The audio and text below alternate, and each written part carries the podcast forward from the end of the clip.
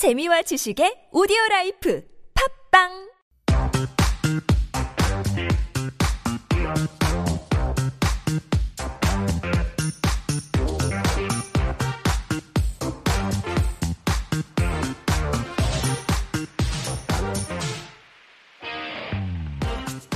Now it's Got Time, our Friday corner where we introduce a curated list of cultural events. So G O T is Get Out There time, and helping us to do that is Jen, now in the studio. Good morning. Good morning. What? Having some struggles here. All right. Well, while we get you settled in. Um, I'm ready. Yeah, yeah, okay.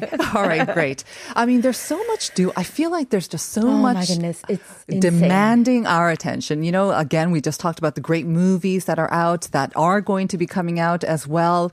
At the same time, the beautiful weather outside also demanding our attention that we just get out there. But yeah. then, no shortage of also events and exhibitions. Oh, my goodness. Best Festivals galore. Exactly. After a lull of like two or three years, yeah. they're, they're, they're explosion all right explosion. Yeah. So I don't envy the job that you had trying to just come up with three events to introduce to us. But let's get to the first one then, shall sure. we? Sure. Uh, the first one that I do want to introduce is uh, it's actually a performance. Mm-hmm. It's called Beat Connect, and it's actually happening next Sunday. I want to give advance notice. Okay. It's next Sunday at five p.m. This is happening at right in Sangam-dong. Mm-hmm. Uh, this is one of my favorite places to talk about the Culture Tank Park, hmm.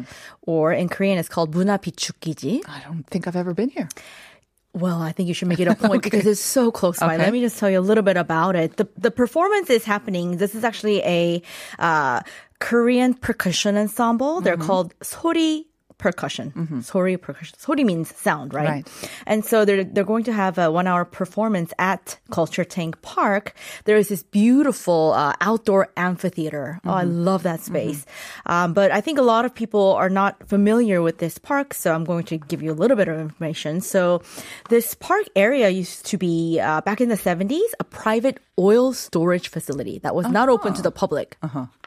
But uh, the so anyways, it was five underground huge storage tanks that were constructed to store petroleum in case there was an oil crisis. Mm-hmm. But with the two thousand two World Cup games taking place, uh, what they and that was the literally right across from it. Right. I literally uh-huh. could see it. So they decided to shut it down. Mm-hmm. Uh, in two thousand. For safety reasons. Exactly. Uh-huh. And then actually it was only in two thousand seventeen, not that long ago, that Seoul City, it was repurposed. The whole area, the tanks were repurposed, and it reopened to citizens as a cult- cultural space. Very cool. It I is have so no cool. idea what an orange storage faci- oil storage facility would look like and how they would repurpose that or so re-outfit they've taken it. Yeah. The tanks, which are ginormous, uh-huh. and they come out of the ground, and uh, they've completely just redid the space. So inside, mm. you can have exhibits in there. Mm-hmm. So there are five original tanks that have been restored. And then they built a brand new one where it houses a cafe. Uh-huh. Uh, so you can have uh, exhibitions, you can have forums there, you can have mm. all kinds of events there. And they do, and they uh-huh. do. And it's also a park. So okay. people go there for lots of reasons. Mm.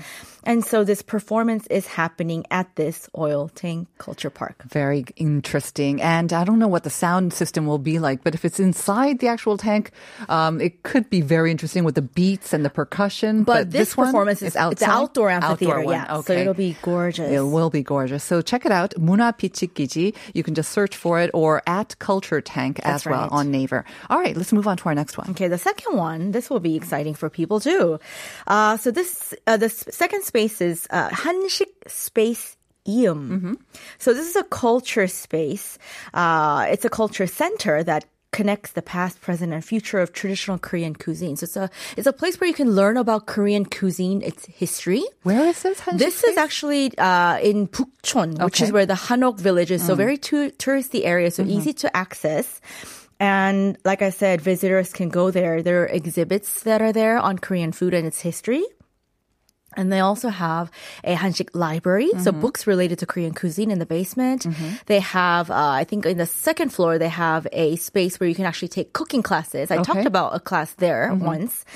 And then um, in the back of this space, on the first floor too, they've basically combined this space to be a comprehensive space. There, there's something called a Seoul Gallery. Oh. So Seoul is a Korean word that basically covers all Alcohol. alcoholic drinks, mm-hmm. like distilled and fermented alcoholic drinks. So this is actually an amazing space. It used to be located in Gangnam, mm-hmm.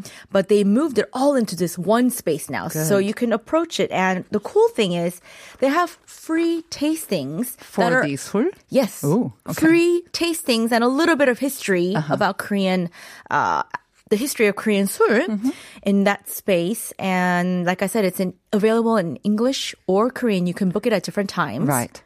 And it's available throughout the year. So the first exactly. one we mentioned is only taking place next Sunday. But for this one, it takes place throughout the year. So exactly. you want to check it out. Jeontongju Gallery, right? That that's is what you want to look. Though. If you want a tasting, yes, that's what you would look up. Mm-hmm. If you want to go check out everything else and the space, it's Hansik uh, Spaceium. Mm-hmm. So either way, you can look it up and you can find information about how to book exactly uh, a free tasting. I mean, which Buk- is great. Bukchon is a great place to sort of wander around on a weekend. Mm. But uh, if you're looking for something, maybe on, as a stop to actually learn something and maybe enjoy some traditional liquor exactly.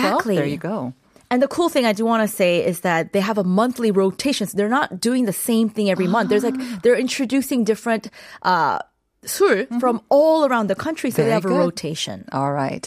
Let's get to our last one now, some music. Yes, the last one is just kind of like a little fun thing, but just to have in mind, it's called Seoul Busking. Mm-hmm. So in Korean, it's called 구석구석 Live. So Seoul City must be putting this program together to promote artists, independent mm-hmm. musicians who have been struggling to get any kind of exposure or any kind of stage. Yes, and I think especially with the pandemic, we That's exactly missed a lot it. of these live right. music on the streets. Yeah, so this is actually, it started in May. It's going all the way until November. So you will find um, at various spots around the city um, and and.